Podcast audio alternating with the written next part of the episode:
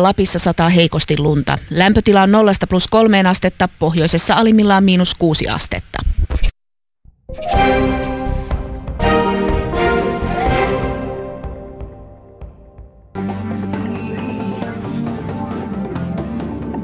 Yle puheessa. Tiistaisin kello yksi. Perttu Häkkinen. Oikein lämmintä tiistai-iltapäivää teille kaikille ja tervetuloa tämän viikkoisen päänavauksemme pariin. Minä olen Perttu Häkkinen ja maailma sellaisena kuin me sen tunnemme on väitetysti kiiruhtamassa kohti vääjäämätöntä tuhoa. Maailman väkiluku on väitetysti seitsemänkertaistunut 200 vuodessa ja pallon kantokyky yskii. Samaan aikaan kuitenkin saarnataan talouskasvun ja kuluttamisen ilosanomaa. Kenen suuntaan syyttävä sormi sitä oikein sojottaa? Syvä ekologian mukaan meidän kaikkien, mutta olemmeko jo menneet liian pitkälle ja mikä tärkeintä, kuinka moni meistä on todella valmis tinkimään saavutetuista eduista? Lämpimästi tervetuloa ohjelmaan Vihreän elämänsuojelun liiton Pasi Takkinen. Kiitos, kiva olla täällä. On erittäin mukava, että pääsit paikalle. Seuraava tunti tulee olemaan tiukkaa informaatiota, joten kääritään hihat ja käydään taiteen tekoon välittömästi. Pasi, mitkä ovat syväekologisen liikkeen keskeiset opin kappaleet, jos sinun pitäisi siis kuulijoille ö, määritellä, formuloida tämä liike pähkinän kuoressa, niin mitä se pitää sisällään? No toi eettisestä sisällöstä voisi sanoa sen, että, että kaikella elämällä katsotaan oleva itseisarvo riippumatta siitä, että onko se elämänmuoto, esimerkiksi joku laji hyödyllinen ihmiselle vai ei. Eli elämä itsessään on arvokasta. Tämä on tämä itseisarvon väite. Sitten toinen, toinen hyvin keskeinen periaate on tämmöinen lajitasa-arvon periaate – Eli, eli eri elämänmuodot on, on samanarvoisia ja ihminen ei tässä mitenkään nouse muiden yläpuolelle. Eli lajiuskollisuus heitetään tylysti romukoppaan. No tuosta to, varmaan seuraa monia, monia vaikeita filosofisia ongelmia, mihin nyt just viittasit. Mm. Mutta tämä on se periaate ja tästä lähdetään varmasti. Ja sitten mitä ongelmia siitä seuraa, niin ne on myös aika vaikeita keskusteluja sitten. No, mistä löytyvät syväekologisen liikkeen filosofiset ja aatehistorialliset juuret sinun mielestäsi?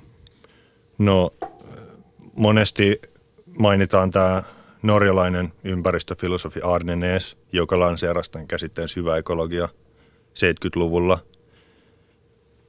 Ja, ja häneenhän se menee ja ylipäänsä tämmöiseen norja, norjalaiseen, norjalaiseen filosofiaan – ja filosofeihin ja taiteilijoihin, jotka silloin 60-70-luvulla havainnoi Norjan modernisoitumista, jokien patoamista ja tämän kaltaisia asioita.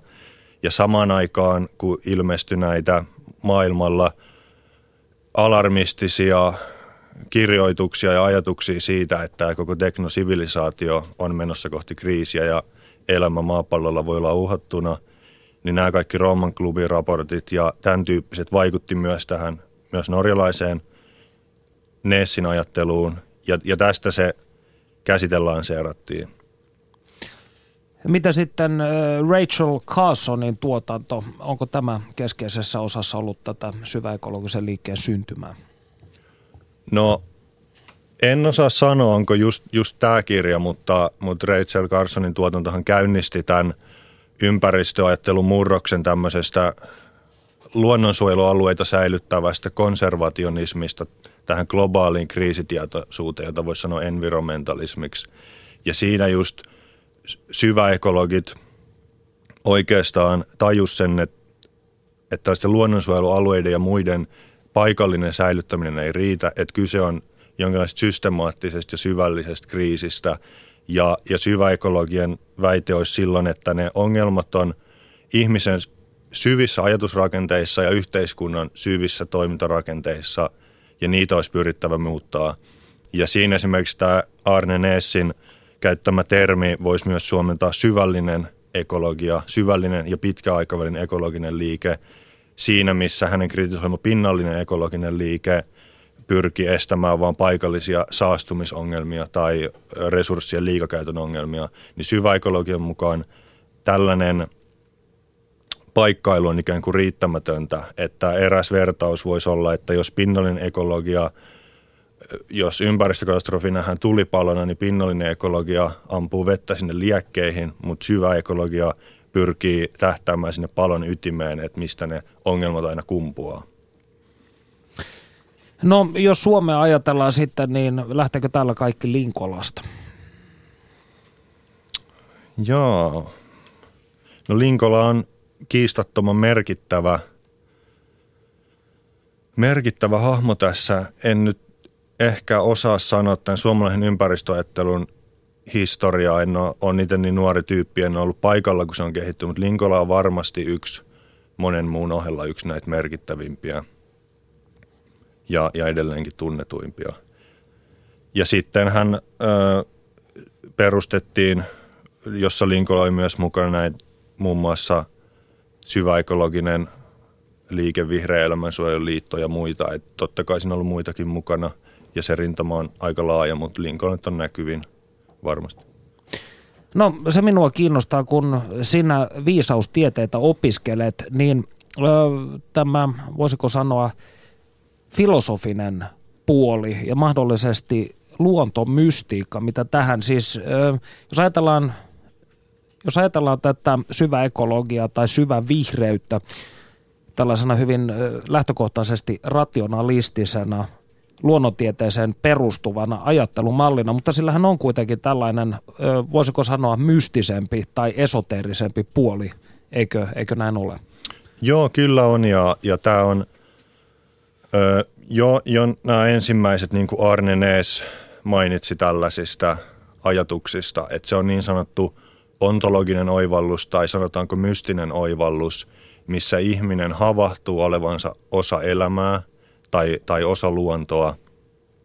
Ja, ja siinä mielessä se ylittää semmoisen esimerkiksi jonkinlaisen laskelmoiman tai analyyttisen etiikan, missä puhutaan oikeuksista ja velvollisuuksista, vaan se havahtuminen siihen, että kuuluu tähän elämään, elämän perheeseen, niin on niin voimakas. Ja, ja se on jännä, se todella yhdistyy luonnontieteisiin, että siinä ei ole mitään ristiriitaa. Esimerkiksi moderni ympäristöajattelu ja syväekologiankin taustalla mä oon itse hahmotellut, että siinä on kolme, kolme tieteellistä teoriaa, jotka myös edistävät tätä mystiikan aspektia – joista ensimmäinen on tämä Gaia-teoria, missä todetaan, että maapallo on harvinaislaatuinen elämää ylläpitävä systeemi. Ja tämän jälkeen otetaan ekologiatiede, joka tarkoittaa siis oppia luonnontaloudesta, jossa seurataan esimerkiksi, miten aine ja energia kulkee ravintoketjuissa ja miten lajit on keskenään keskinäisriippuvaisia, niin ekologia kertoo, että kaikki elämä on oikeastaan riippuvaista toisistaan. Ja lopulta sitten Darwinin alulle panema tai julkiseksi tuoma evoluutioteoria kertoo, että kaikki tämä on vielä suku keskenään ja että uusia lajeja syntyy ja että mitä lajikato voi tarkoittaa. Eli niin kuin, mä oon itse hahmotellut näin, tätä ei yleensä tuoda suoraan esille, mutta ehdottomasti vaatimuksena tämmöiselle syväekologiselle ajattelulle ja modernille ympäristöajattelulle on tämä Gaia-teoria, ekologia ja evoluutioteoria. Ja ne kaikki on yhteensopivia tällaisen mystisen oivalluksen kanssa – mitä monet luonnontieteilijätkin on raportoineet. Niin tämä mystinen oivallus, jota tietyissä kulttuuripiireissä kutsutaan nimellä erillisharhan poistuminen, eli toisin sanoen koetaan, että ollaan osa jotain suurempaa kokonaisuutta. No, täältä tulee tällainen kysymys huutolaatikosta. En saa tästä nimimerkistä täysin selvää johtuen Panu Hietanen vaan surkeasta käsialasta. Tässä Hans kysyy, onko syväekologia uusi uskonto? Kyllä, ja, ja tämä on mielenkiintoista, koska e- esimerkiksi eräs yhdysvaltalainen uskontotieteilijä, joka on tutkinut kauan radikaaliympäristöliikettä Yhdysvalloissa, on muutama vuosi sitten esittänyt rohkean väitteen, missä syvä ekologia – on osa tämmöistä uutta tummanvihreää uskonnollisuutta, mikä on syntymässä nyt, mikä on sitten 60-luvun ollut syntymässä ja itse asiassa ne juuret menee 1800-luvulle ja niin edelleen, mutta et, et hän, hän väittää, että nyt on sellaisia uskonnollisia alkuja ja paljon sellaista liikehdintää ja monien aatteiden yhteen törmäyksiä ja sulautumista, mikä voi päätyä olemaan joskus jopa globaali maailmanuskonto. Ja tämä on mielestäni hyvin kiinnostava, erittäin uusi näkemys. Sitä pitäisi tutkia paljon enemmän, mutta mun mielestä ehdottomasti uskottava. Ja syvä ekologia voi jo tällaisenään ja muunlainen luontomystiikka olla monen ihmisen henkilökohtaisessa elämässä erittäin tällainen keskeinen uskonnollinen kokonaisvaltainen asia. Ja tämähän on nähty myös pakanuuden nousussa ja vastaavissa asioissa, jotka ovat käsittääkseen saaneet alkunsa saksalaisesta romantiikasta ja sen hyvin läheisestä mystisestä suhtautumisesta luontoon. No, jos ajatellaan syväekologista ajattelua, niin voisiko sanoa, että kyseessä on lähtökohtaisesti jotain hyvinkin pohjoismaalaista? Joo, toi on, toi on kiinnostava kysymys. Ja toi kysymys on myös siinä mielessä kiinnostava, että se johdattaa meidät laajemman kysymyksen äärelle, että millaisista olosuhteista ylipäänsä syntyy minkäkinlaista luontosuhdetta tai luontoajattelua. Ja mä tekisin tässä semmoisen ympäristöhistoriallisen vertauksen, missä otetaan vertaukseen Suomi, Norja ja Yhdysvallat ja mennään aina 1800-luvulle asti. Eli nämä kaikki maat oli Euroopan periferiaa, kulttuurista periferiaa, erittäin ö, harvaan asuttuja maita, jossa on paljon koskematonta luontoa, jossa on Euro- Euroopasta tuotu kulttuuri, modernisoituva eurooppalainen sivistys.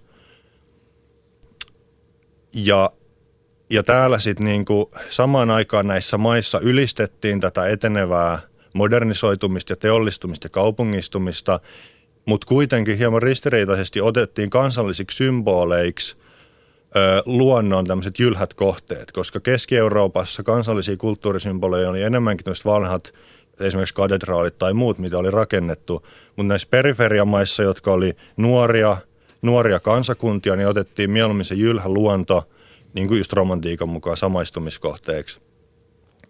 Ja sitten kun tämä modernisaatio eteni, niin täällä oli tiettyjä tyyppejä, jotka alkoi huomaamaan, että eihän, nämä ei voi elää rinnakkain. Eli se etenevä modernisaatio tulee tuhoamaan sen jylhän luonnon ja koskemattoman luonnon.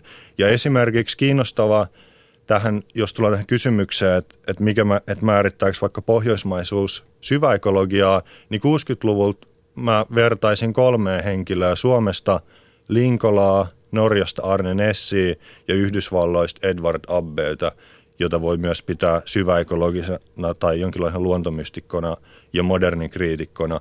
Ja nämä kaikki oli semmoisia henkilöitä, joilla oli erittäin tiivis luontosuhde. He vietti paljon aikaa luonnossa ja tunsi luonnon omalla tavallaan esimerkiksi lintututkijana tai luontooppaana. Ja samaan aikaan huomasi, että se modernisaatio tulee koko ajan. Teitä rakennetaan lisää, turisteja tulee lisää, ympäristöä tuhotaan lisää. Ja nämä tyypit nimenomaan, joilla oli toinen jalka moderniskulttuurissa ja toinen jalka siellä erämaassa – niin nämä pystyy tuomaan esiin niitä ristiriitoja sillä tavalla, josta sitten syntyy esimerkiksi tämä syvä ekologia. Eli tässä mielessä se on tietyn, tietynlaisten kansakuntien tiettyyn aikakauden tulos tämä syvä ekologia. Ja tämä on mielenkiintoista myös siinä mielessä, kun on viime aikoina puhuttu siitä, käyty keskusteluja muun muassa muistaakseni Tiedelehden foorumilla tällaisesta rationalistisesta mystiikasta, eli toisin sanoen mystiikasta, jota joko agnostiset tai ateistiset tieteellisesti suuntautuneet ihmiset pystyvät ikään kuin täyttämään tämän pyhän kokemuksen tarpeensa. Se tapahtuu näiden väitteiden mukaan juuri luonnossa.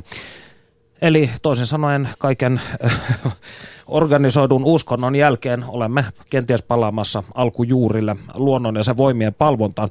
Tässä vaiheessa toivottaisin ohjelmaan mukaan kollegani ja ystäväni Panu Hietanevan. Hei. No terve, terve Perttu. Kuule, sinulla on tärkeä funktio tämänkertaisessa ohjelmassa, kuten kaikissa muissakin, mutta tässä teit retken keskenäsi, lähdit Hämeenkyrön villeille saloille tapaamaan naista nimeltä Kaarina Davis. Miksi teit näin? Kaarina Davis on kymmenen vuotta sitten päättänyt hypätä pois oravan pyörästä ja nykyään hän elää aika pitkälti omavaraisesti tai ainakin melko syväekologian oppeja noudattaen ja kiinnostavaa on tietenkin ne motiivit. Miksi hän päätti tehdä näin aikoinaan ja toki kiinnostaa myös se, että kuinka vaikeaa tämä käytännössä on. Pitääkö olla jonkinlainen yli-ihminen, että pystyy elämään luonnon keskellä ja tietenkin kiinnostavaa on myös se, että mikä siinä on kaikkein vaikeinta. No sinullahan on historia tämän tyylisistä keikoista siinä mielessä, että olet...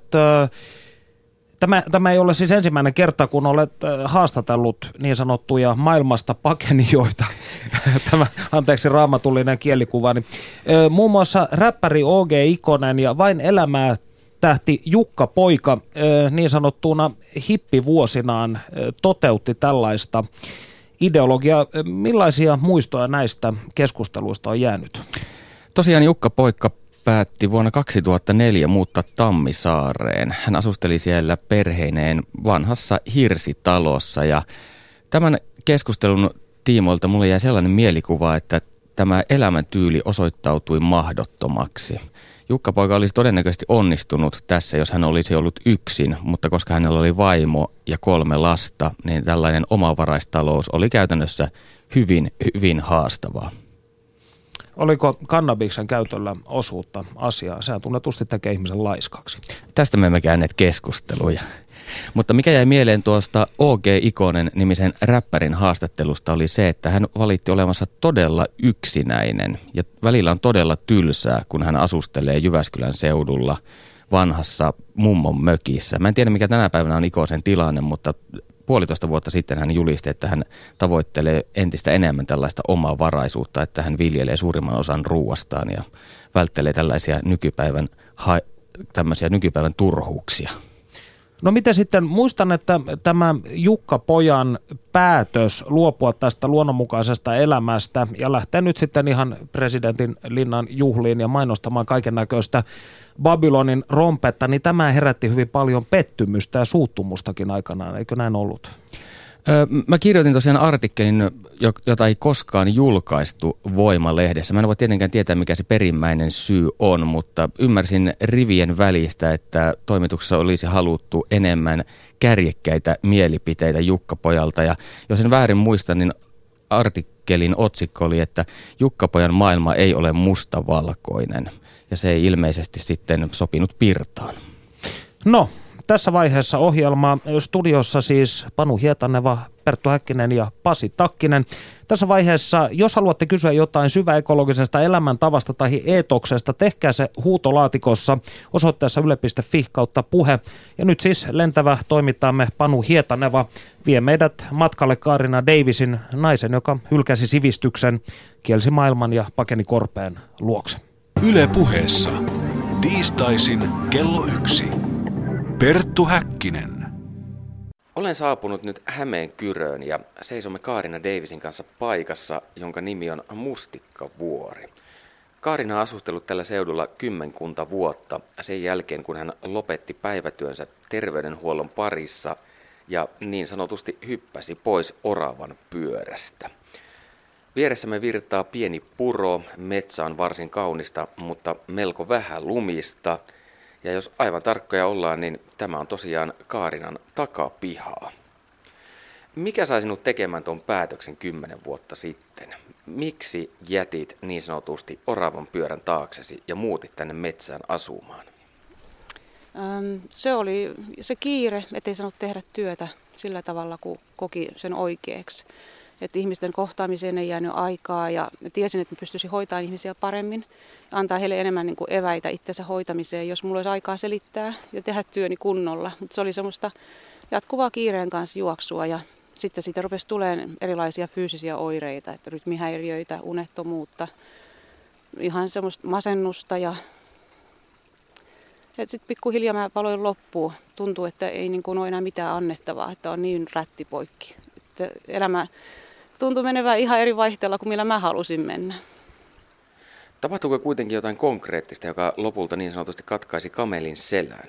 Ei, se oli varmaan niin kuin kaikki asiat vaan niin kuin kuormittunut ja pinoutunut niin kuin vuosien varrella. Ja sitten jossakin kohtaa vaan tuli mitta täyteen, tuntui, että ei niin kuin voi olla enää pahempaa luvassa. Että mun täytyy tehdä joku sellainen repäsy ja irtiotto. Että ei mulla mitään selkeää semmoista suunnitelmaa ollut eikä selkeitä hetkiä, milloin tuli se. Mä olin vain omakotitalon pihassa, missä mä silloin asuin ja, ja oli vaan ihan hirveän paha olo se yksi päivä siinä. Ja sitten mä ajattelin, että, että nyt loppu, mä lähden tästä menee. Ja mä jätin ihan silloisen aviomieheni ja, ja työni, jäin kesälomalle, sattumoisella alkoi just silloin kesäloma ja rupesin etsiä, mikä se on se joku, joka tuo hyvän olon ja löysin tänne vanhalle sukutilalle sitten ja se olikin ratkaisu. Sitten mä sain kuulla siihen samaan syssyyn, mä pääsin opiskelemaan luontoyrittäjäksi, mä olin puolta vuotta aikaisemmin laittanut paperit sinne kouluun vetää ja tota, sitten tosiaan rupesin katselemaan sitä pikkumökkiä ja, tai mökkejä, että olisiko niistä asumukseksi talven ylitteen. Ja, ja sitten niin, siihen tuli uusi ihmissuhde ja sitten mun nykyinen puoliso Kevin lähti mun kanssa ihan päätä pahkaa remontoimaan sitten vanhoja taloja. Ja, ja siinä oli sitten muutama kuukausi aikaa ennen kuin talvi tuli päälle, että olihan siinä kauheasti kaikkea tekemistä, koulu alkoi. Ja, mutta se oli monimuoto opiskelua, niin siinä oli aina sitten niin pitkiä aikoja vapaata, niin siinä sai tehdä remonttia samaan aikaan. Oliko sinulla jonkinlaisia malleja? Oliko ihmisiä, jotka toimivat inspiraationa tähän irtiottoon? Ei kyllä varmaankaan. Ei tule nyt mieleen, että olisi ollut. Tämä... kyllä ihmiset piti mua aika hulluna ja, ja itsekin olin ihan yllättynyt tavallaan sitä repäisystä, kun mä millä tavalla suunnitellut.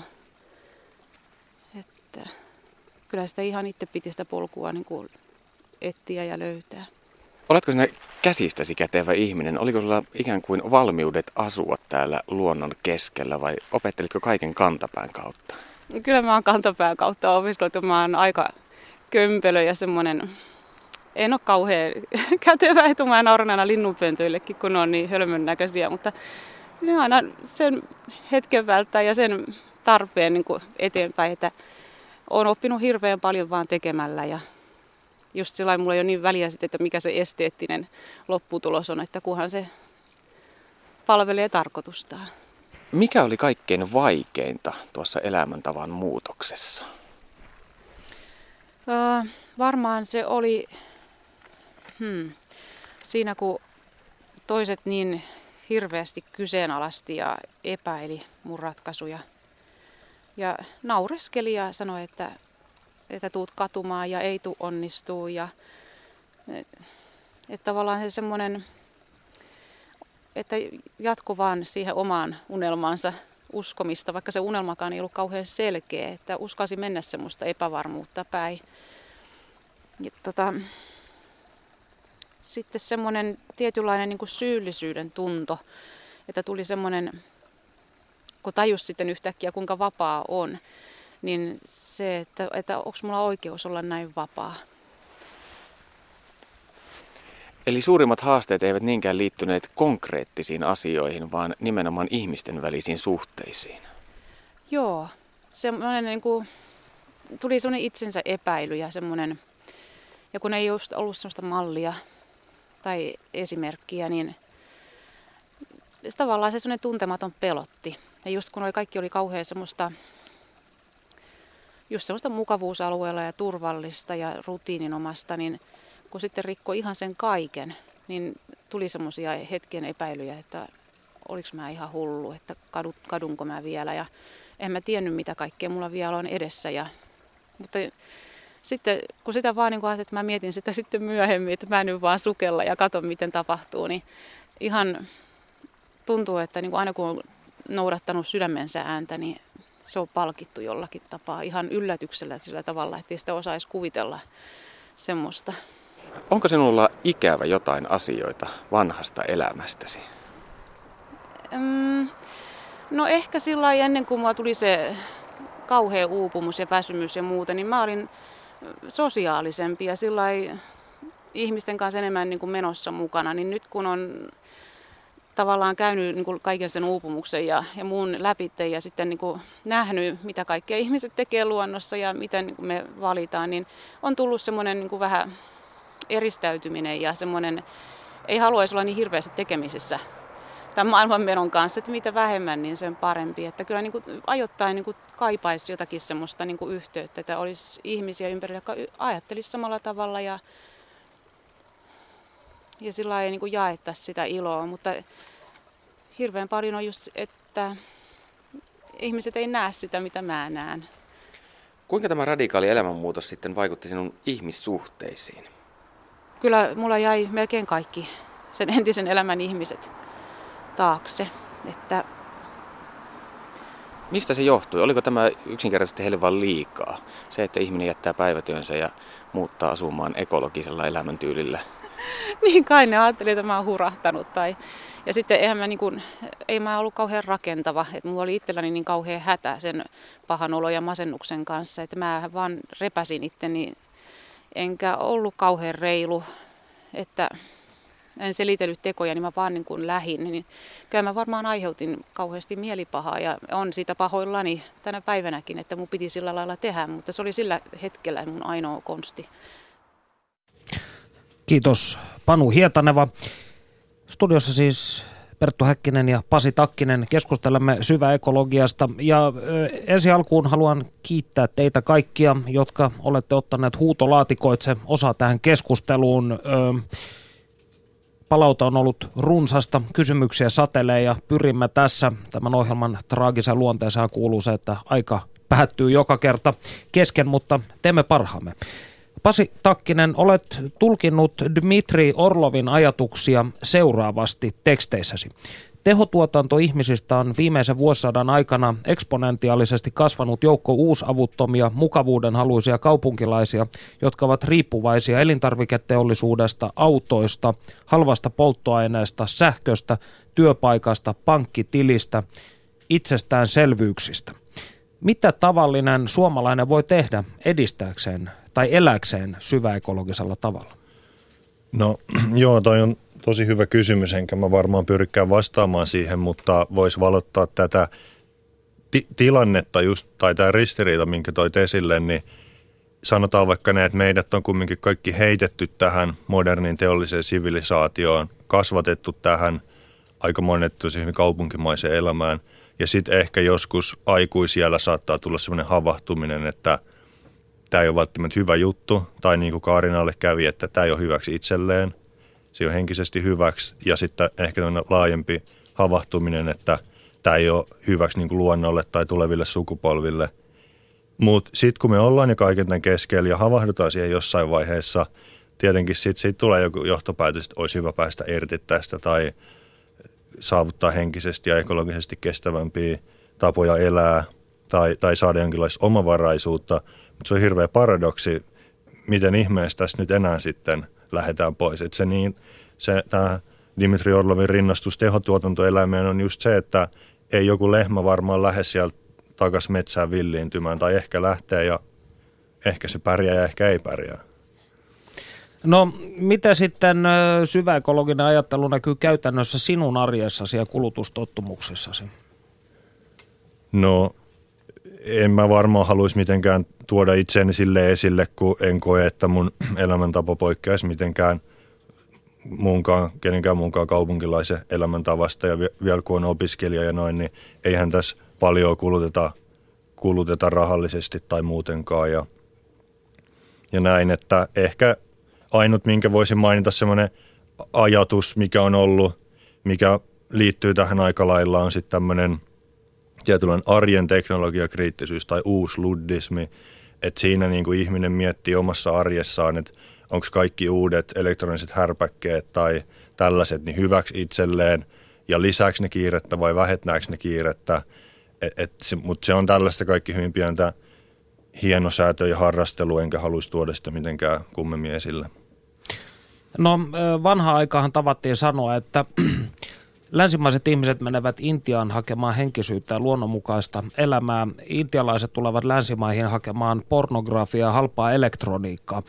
Ja mikään hän ei ole pelottavampaa maailmassa kuin pieni kiinalainen, joka haluaa auton ja jääkaapin. Asioita, jotka meille ovat aivan täysin itsestään selviä.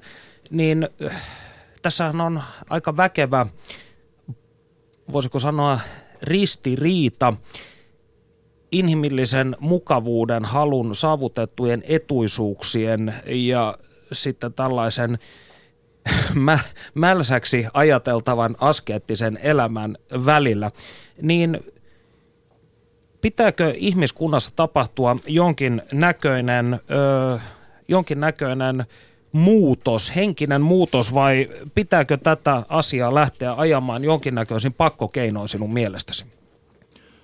No, mä en valitse noista kumpaakaan, koska mä oon tässä mielessä henkilökohtaisesti aika pessimisti, tai mä oon sitä mieltä, että, että edes se, että ajatellaan ihmiskuntaa jonkinlaisena yhtenäisenä kokonaisuutena, jossa voidaan tai ei voida toteuttaa tiettyjä asioita, niin se on mun mielestä modernistinen ajatusvirhe. Ihminen on osa luontoa ja luonto ei ole mitenkään rationaalisesti hallittavissa ainakaan pidemmällä aikavälillä, eikä ole ihmiskuntakaan, ei ole yhteiskunnat, eikä ole meidän käytössä olevat teknologiat, niin kuin esimerkiksi ydinvoima ja kaikki muu tällainen, joten tietenkin mä, mun vastaus on tohon, että Gaia huolehtii tästä ongelmasta itse. Että et ihminen ei tule tätä mun mielestä ratkaisee. Mutta sitten toi, mihin viittasit, se on tosi, tosi kiinnostava keskustelu, että onko se muutos, joka sitten ehkä tarvittaisiin, jos leikitään sillä ajatukseen, niin onko se jonkinlainen henkinen, ehkä joku viruksen kaltaisesti leviävä uskonnollisuus tai ha- havahtuneisuus, tai sitten joku erittäin jyrkkä totalitaristinen poliittinen hallinto, niin se on kiinnostava keskustelu ja molemmissa voi ehkä nähdä hyviä ja huonoja puolia. No se, mikä minua tässä eritoten kiinnostaa on se, että ö, tämä syvä ekologinen ajattelu minun korvaani, se kuulostaa hyvin järkevältä, tarpeelliseltakin.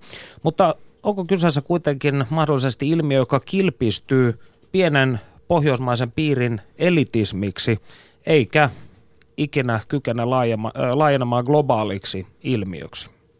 No joo, ensinnäkin voisi vois tuosta elitismistä puhua sen, että oikeastaan mikä sitten ei ole elitismiä. Esimerkiksi eihän kaikki maailman ihmiset ei pysty elämään silleen, että ajelee autolla supermarkettien väliä, niin kuin merkittävä osa suomalaisista tekee. Ja, ja ei, ei he varmaan ajattele, että ei kaikki maailman ihmiset kumminkaan pysty tätä tekemään. Mutta jos mennään tuohon e, itse sun kysymykseen, niin mun mielestä oikein ymmärrettynä, ei mitenkään pahantahtoisesti, mutta oikein ymmärrettynä se on elitismi siinä mielessä. En, en viittaa välttämättä varallisuuteen tai luokkakysymykseen, vaan siihen, että tietyt ehkä rohkeat ja kyvykkäät ja esimerkiksi sosiaalisesti hyvin verkostoituvat ja neuvokkaat ihmiset pystyy tekemään tämmöisiä irtiottoja – niin kuin esimerkiksi Kaarinan esimerkki kertoi. Ja siltikin, vaikka se ihminen olisi kyvykäs ja jopa onnekas, niin, niin siinä tulee haasteita ja varmaan jonkinlaisia negatiivisia vaikutuksia, joita ei osannut arvata, niin kuin esimerkiksi tämä aikaisemmat esimerkiksi joku yksinäisyys ja vähän sosiaalisten rakenteiden muuttuminen. Että mä näkisin sen semmoisena esimerkin näyttämi. Jos se on jonkinlaista elitismiä, niin se on sellaista, että muutamat, jotka siihen kykenevät näyttää esimerkkiä ja se on kaikin puolin hyvä asia. Niin tässä minua kiinnostaa se yhäkin se, se asia, että pitääkö ihmisiä tietyllä tavalla teidän mielestänne suojella itseltään. Ö, sinun pamfletissasi kohta seitsemän otsikko siis kuuluu näin. Pakkovaltainen ekohallinto edellyttää kiistatonta valtaa, sitoutunutta eliittiä, toteuttamiskelpoista suunnitelmaa sekä kykyä valvontaan ja hallintaan. Niitä ei ole, mutta tulisiko tällaisia sitten olla?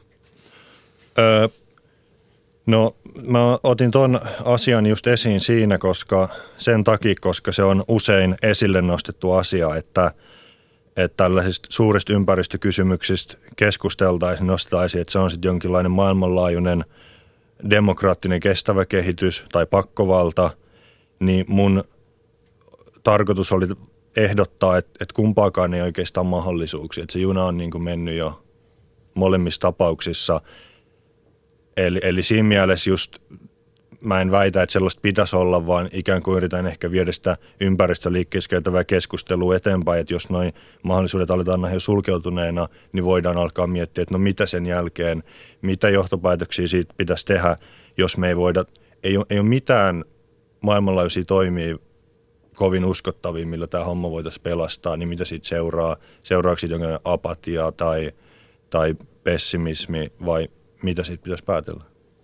Voisiko sanoa, että tämä syvän vihreyden tai syvä ekologisen liikkeen yksi perusdilemma on juuri tämä mikro- ja makrotason ikään kuin vastaamattomuus.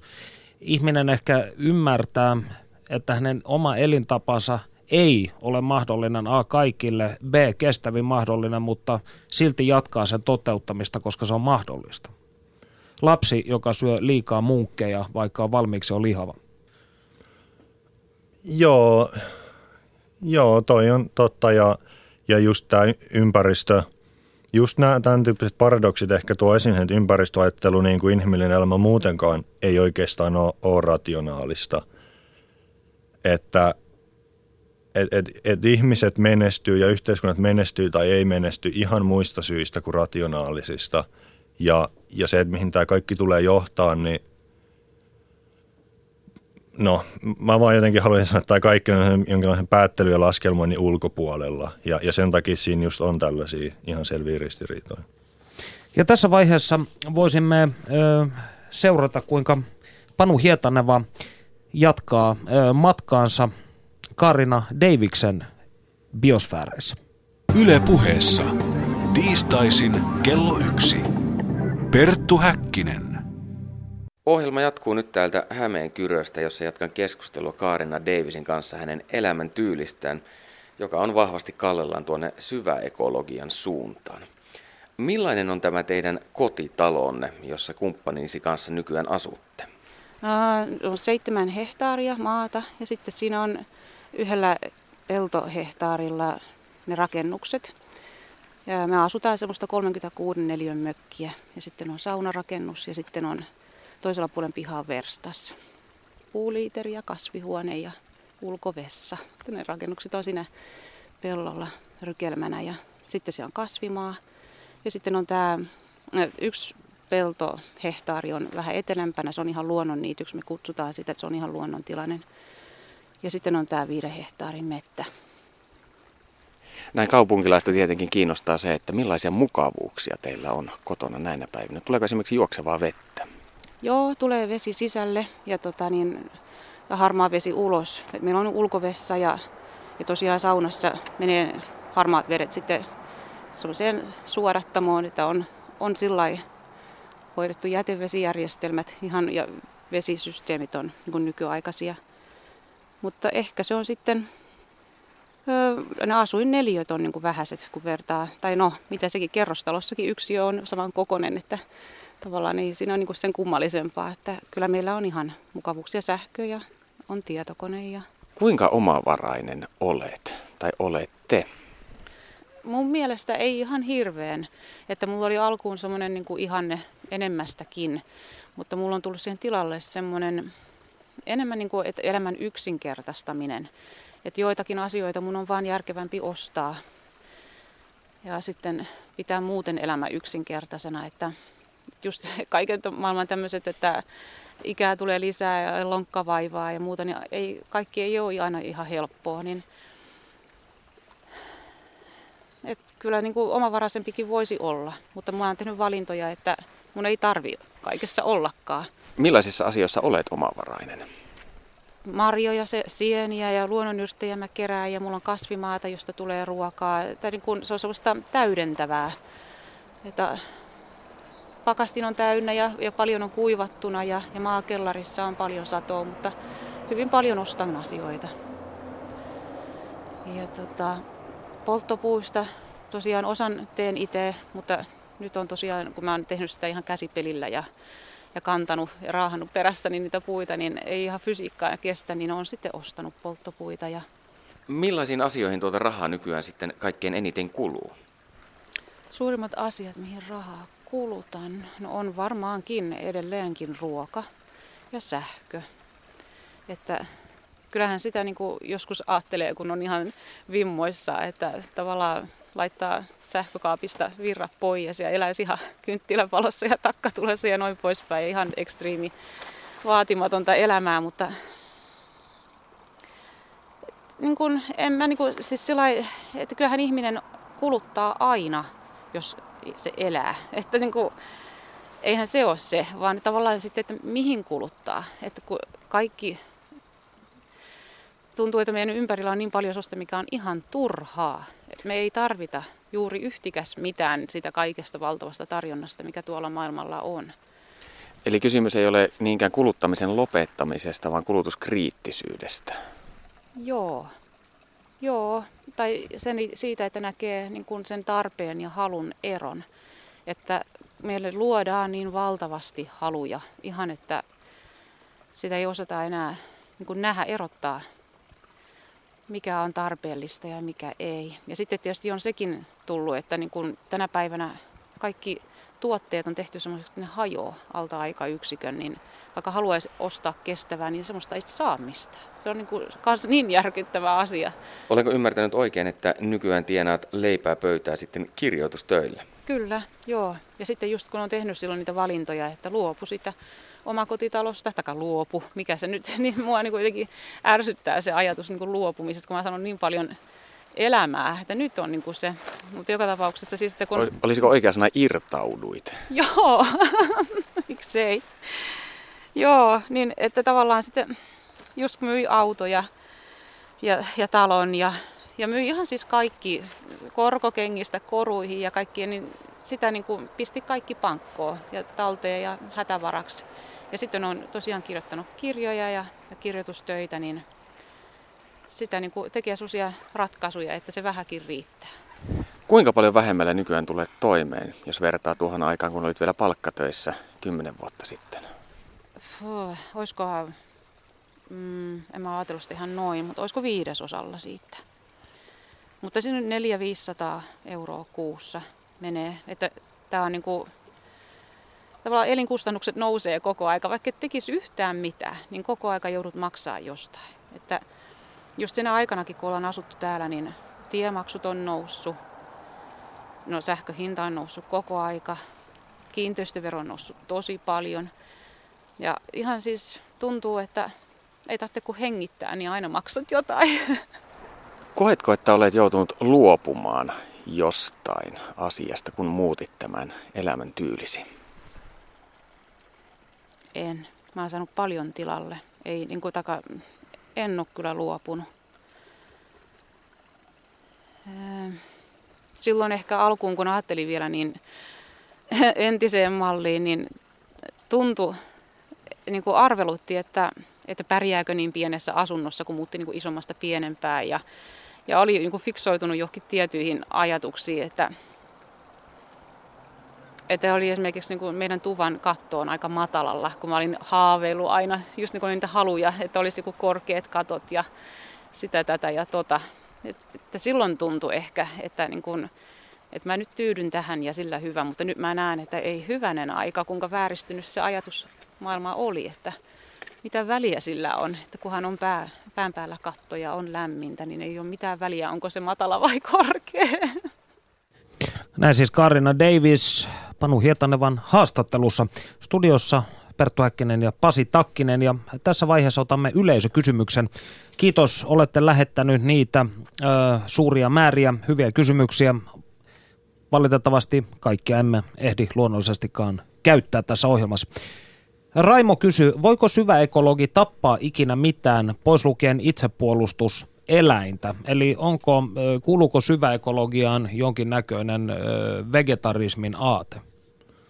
Öö, no varmasti vegetarismi on, on hyvin yhteensopiva sen kanssa, mutta toi kysymys tappamisesta, se on kyllä usein nostettu esiin tässä ja eräitä Arne Nessin muotoilevia periaatteita syväekologian on, että ihmisen toissijaisia eli niin sanotusti turhempia tarpeita ei pitäisi tyydyttää toisten lajien ensisijaisilla tarpeilla, eli, eli turhuuksien takia ei saa ruveta tappamaan mitään. Ja, ja mun mielestä monet nostaa esille sitten tuon paradoksin, että mitään elämää ei saisi tappaa, mutta se on mielestäni tosi keinotekoinen ja monet esimerkiksi luonnossa läheisemmin elämät esimodernit kulttuurit on samalla samaistunut läheisesti luontoon ja muihin lajeihin ja kuitenkin he on jollain tavalla diilannut tai käsitellyt sen asian, että – mitäs tässä joudutaan kuitenkin tappamaan. Ja, ja se, se voi niin kuin liittyä semmoiseen laajempaakin mytologiaan sitten, että missä e, elämä tavallaan aina syö ja tulee syödyksi. Eli se on sellaista elämisen ja kuolemisen ja myös tappamisen kiertoa. Eli, eli nämä ei sinänsä, näitä ei, näihin ei välttämättä ole kovin hyvin vastattu syväekologiassa, mutta ei tämä silleen mikään uusi juttu ole, että, tai mikään ylittämätön ongelma usein parjatut natsithan, hehän suosivat kasvissyöntiä sekä metsästysrajoituksia ja, ja loivat muun muassa ensimmäiset käsittääkseni modernit luonnonsuojeluohjelmat ja susien suojeluohjelmat. Tietysti sitten nämä niin sanotusti hyvätkin ajatukset menivät ö, pesuveden mukana pois tai heitettiin. Mutta Raimo kysyy täällä, Geenimanipuloitu ruoka olisi apu ihmisten ruokkimiseen. Luomu on tehotonta. Panu jatkaa. Mitä mieltä syväekologia on asiasta? Öö, no heti sanoisin, että en missään nimessä yritäkään antaa mikään syväekologian yleistä näkemystä tuosta, koska syväekologia ei ole mikään dogmaattinen oppi, vaan niin kuin esimerkiksi Arne Neskis sen muotoili aluksi, niin se on oikeastaan prosessi, jossa jokainen uusi syvä ekologi tai ympäristönsuojelija sukupolvi muotoilee sitä ja vie uudelleen eteenpäin. Ja esimerkiksi hänen aikanaan tämmöinen bioteknologia ei ollut varmasti niin kehittynyt, että käsittääkseni että siihen olisi tarvinnut paljon ottaa kantaa. Nykyään siihen on jo enemmän tarvetta, mutta tuossakin voisin nostaa yleisemmän teknologiakritiikin, että niin kuin muunkin teknologia, niin bioteknologia on potentiaalisesti arvaamatonta ja monet on nostanut tämän esille – että esimerkiksi geenimanipuloinnilla voi olla arvaamattomia seurauksia, mutta mä en ole itse niin paljon perehtynyt tähän, että ehkä jatkasin tästä. No kun viittasit tuohon siihen, että ö, syvä ekologia ei ole mikään homogeeninen, ö, dogmaattinen oppirakennelma, niin olisiko syytä termin käytöstä sinällään luopua ja alkaa käyttää vaikka tätä syvä vihreyttä? Toisiko se kenties positiivisempia mielikuvia? Olisiko sen kautta helpompi työskennellä? No tästä on jo keskusteltu esimerkiksi tämän syväekologisen kulttuurilehden Elonkehän nettisivuilla ja siellä voi lukijatkin käydä tai kuulijatkin käydä vaikka lukemasta keskustelua. Hyviä argumentteja on esitetty puolesta ja toiseen, toiseen mutta tota, Sanoisin, että se ekologia-sana on siinä myös perusteltu, koska Arne Neskin eh, tämän käsitteen käyttöönottaja sanoi just, että se, se pohjautuu loppujen lopuksi tämän ekologiatieteeseen. Eli siinä on se tieteellinen tausta, josta sitten tehdään muita johtopäätöksiä. Toki se voi olla jollekin vaikeasti ymmärrettävä – käsite, ja totta kai se on sitä, koska se on vakiintunut, eikä tule varmaan vakiintumaankaan. Ja sitten siinä on tämä ongelma, että ihmiset kokee, että ne ei osaa elää niiden periaatteiden mukaan, joten ne, niitä alkaa ärsyttää se on käsite. Sekin on ihan ymmärrettävää, mutta mä näkin, että se on ihan hyödyllinen käsite, eikä, ja sitä voisi käyttää hyvin vaikka rinnakkain syvän vihreyden kanssa. E, ja, ja sitten ei se, ei se keskustelu mun mielestä sen paremmaksi muutu, että se on hedelmällistä ja eteenpäin menevä se keskustelu, oli se käsite mikä tahansa. No, äh, syvä ekologinen ryhmittymä tai joukkio, voisi sanoa, niin ettekö te ole verrattain riitaisia keskenänne? Ainakin Elonkehä-lehden päätoimittaja Jouko Kämäräinen lähti ovet paukkua joulukuussa 2012 ja soimasi entisiä tovereitaan itse terapoinnista sisäänpäin kääntyneisyydestä. Öö, joo, mä oon kuullut tästä jutusta. Mä en ole itse niin hyvin, hyvin perehtynyt tähän – mutta y- yleisesti nämä sanotaan nämä asiat, mitä syvä ekologian piirissä ajatellaan, ne on tosi vaikeita. Ne on ihmisille henkilökohtaisesti vaikeita, niistä on vaikea keskustella ja sitten sit tulee tämmöistä riitaisuutta. Mun mielestä se on samalla hedelmällistä, eli siinä syntyy uusia ideoita, mutta tietenkin ikävä on sitten, että voi mennä vaikka välit poikki tai, tai jotain ruveta harmittamaan. Mutta tota, voi se olla, että joukolla on hyviäkin pointteja ja, ja, ja syvä ekologia, niin kuin ympäristöajattelu ja ympäristöfilosofia, täytyy muistaa, on noin 50 vuotta vanha ajatusperinne tässä nykymuodossaan, joten se on ihan ymmärrettävä. Se ottaa vasta ensi askeleitaan. Suurin osa siitä on vielä tekemättä. Eli me ollaan vasta nyt oikeastaan katsomassa, mihin tämä on lähdössä.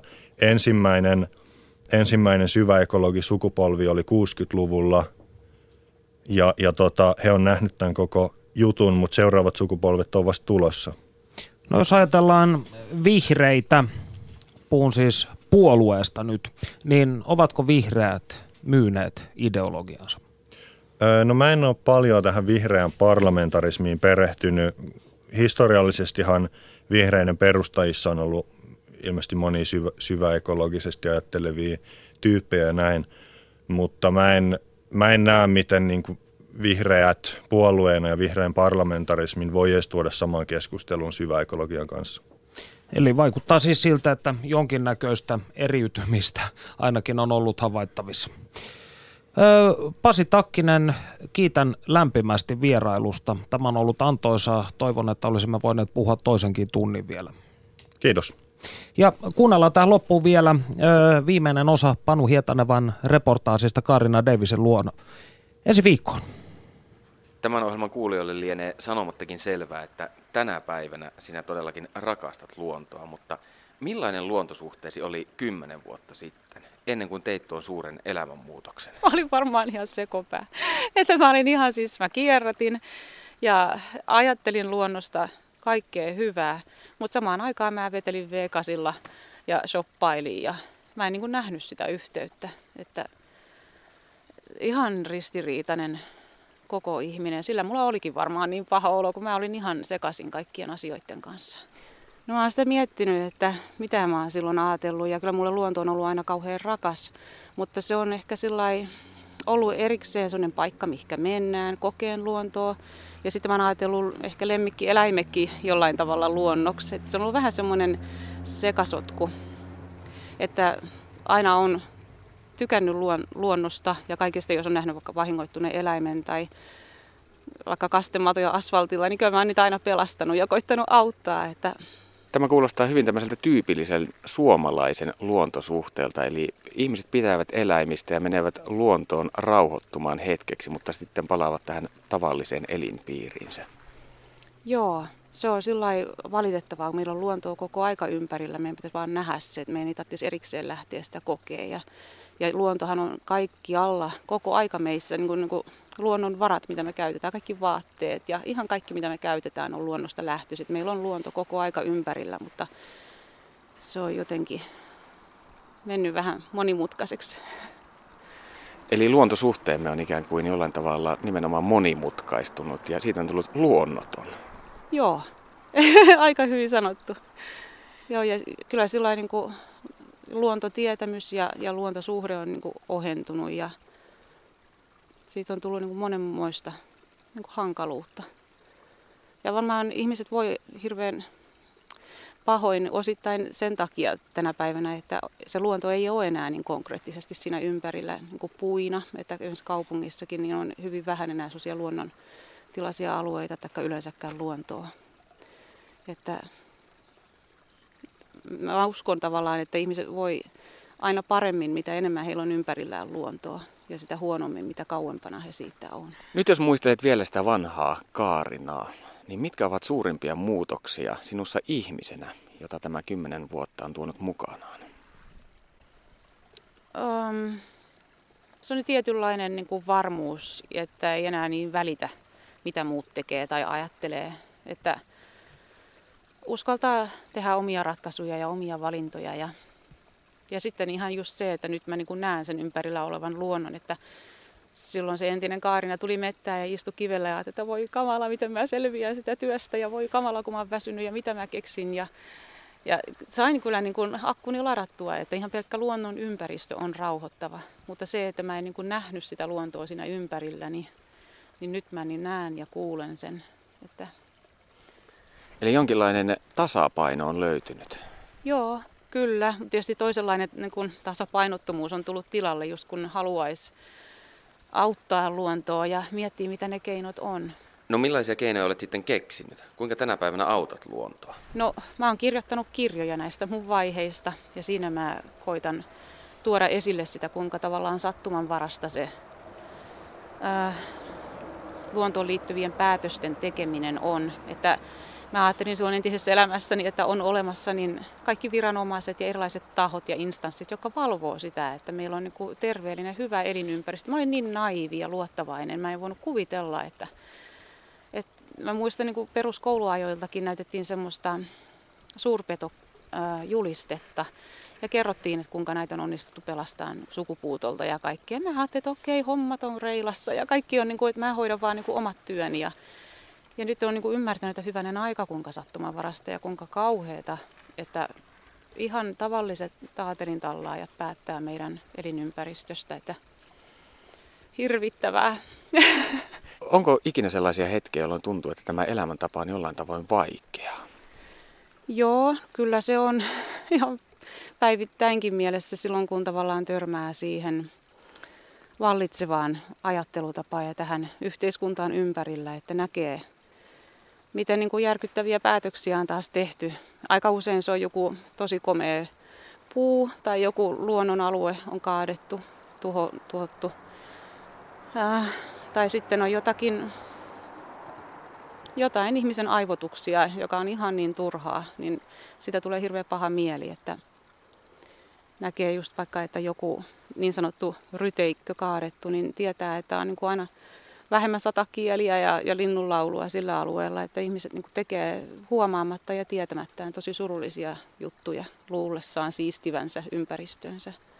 Muistelen lukeneeni Helsingin Sanomista, kun Pentti Linkola haastateltiin hänen syntymäpäivänsä tiimoilta. Hän sanoi, että hän on menettänyt mielenterveytensä, koska hän on murehtinut niin paljon luonnon tilaa.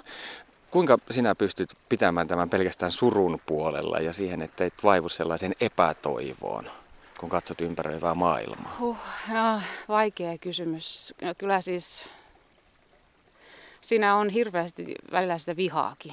Sitten on just sitä surua. Ja sitten mä yritän ajatella sitä entistä Kaarinaa, joka on painanut pää kolmantena jalkana, joka kirjannut miettiä ja olisi halunnut nähdä luontoa ympärillä, mutta ei ole ymmärtänyt sitä. Ja sitten mä koitan ymmärtää ihmisiä ajattelee, että se on niin tietämättömyyttä ja en haluaisi olla vihanen. Millainen on Kaarina Davisin tulevaisuus? Onko se täällä Hämeenkyrön metsissä? Mä en tiedä.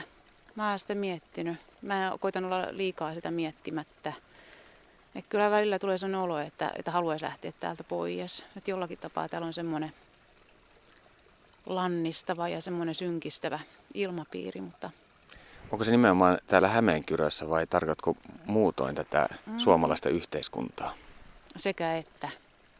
Että joka on ottanut kauheasti tutkiskella, että onko se niin kuin musta itsessäni vika, että niin se metsä vastaa, kun se ne huudetaan, mutta mä ajattelen kuitenkin asioista varmaan niin eri lailla, että sitten sinne tulee aina niitä semmoisia jotenkin ristiriitaisia.